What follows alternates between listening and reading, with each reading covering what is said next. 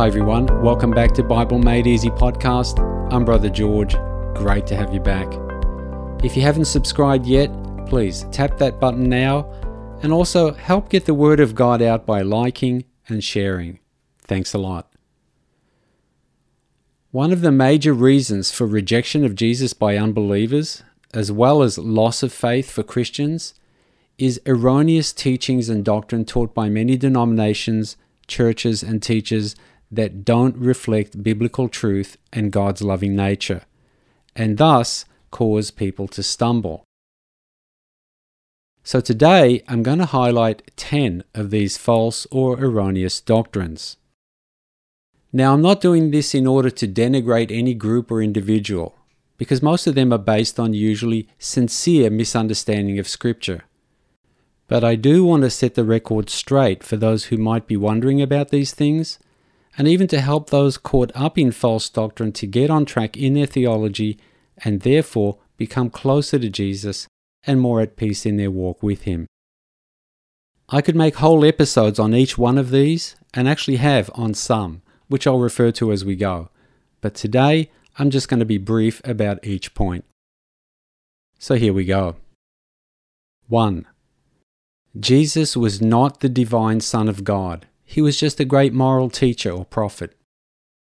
Well, this is diametrically opposed to what Jesus said about himself and what his followers believed and were willing to die for. Matthew 1:23 says he is called Emmanuel, which means God with us. At his trial when the high priest questioned him, "Art thou the Christ, the Son of the Blessed?" Jesus answered, "I am." And Simon Peter said to him, We have come to believe and know that you are the Christ, the Son of the living God. 2. All religions have equal value. Many Christians think, well, I've got my path to God, and other people of other religions have got theirs, and they're all equally true. If that thought is true, then what's so special about Jesus and Christianity?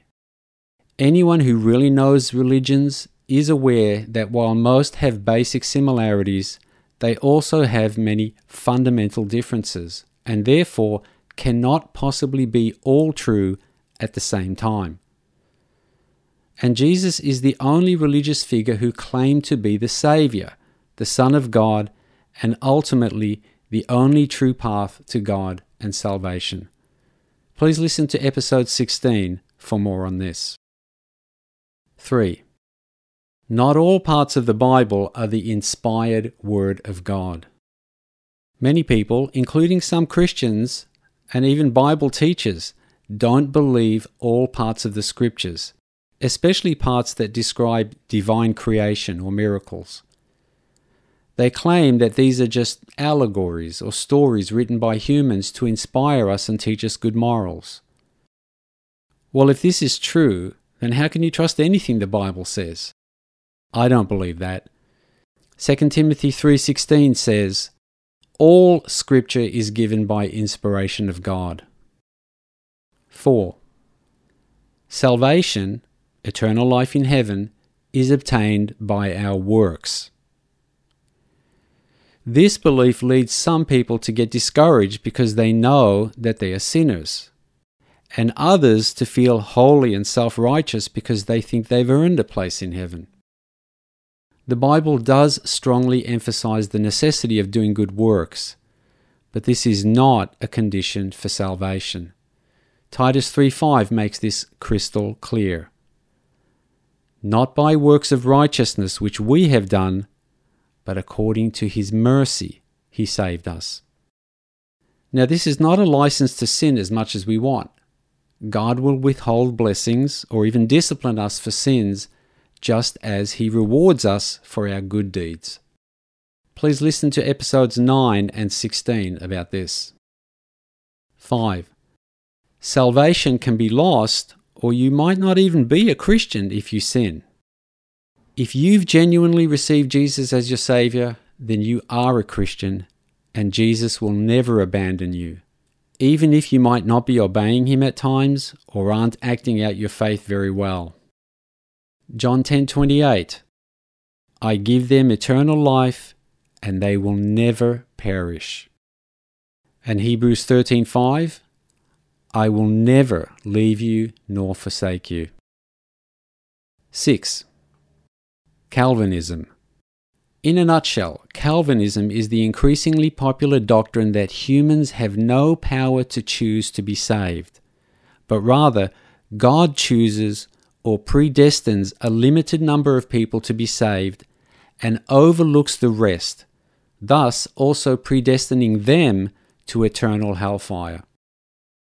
This is just diabolical and is not at all consistent with the loving nature of God, who 2 Peter 3 9 says, doesn't wish that any should perish, but that all should reach repentance.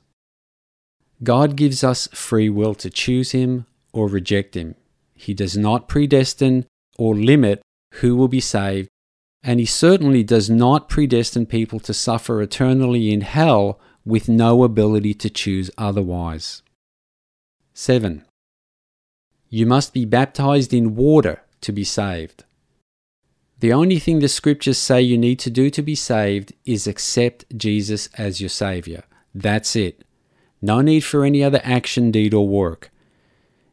In the Bible, water baptism was sometimes performed as a symbol of the cleansing of our sins, but never as the agent that does the cleansing.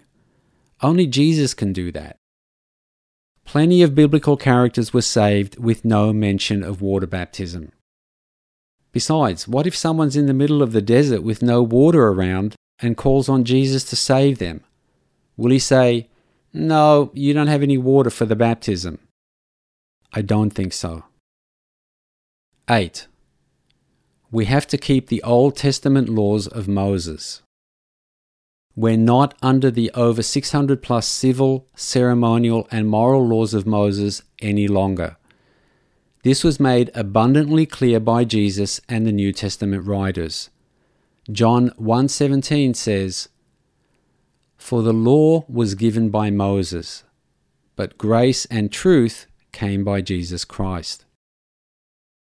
And Romans 10:4 says, Christ is the end of the Old Testament law for righteousness to everyone who believes.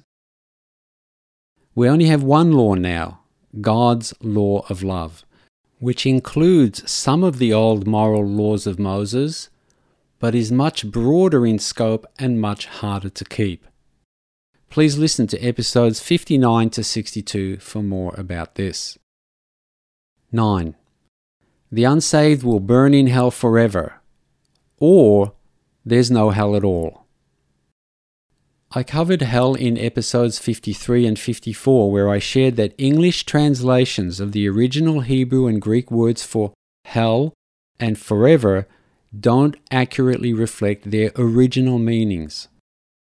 Obviously, a terrible place of separation from God in the spirit world exists, because the Bible mentions it often but the biblical imagery of fire and torment represent a process of spiritual cleansing which hopefully leads to eventual repentance.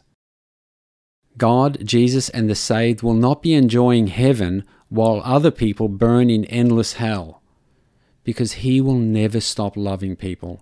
And as Psalm 100, verse 5 says, His mercy is everlasting. And 10.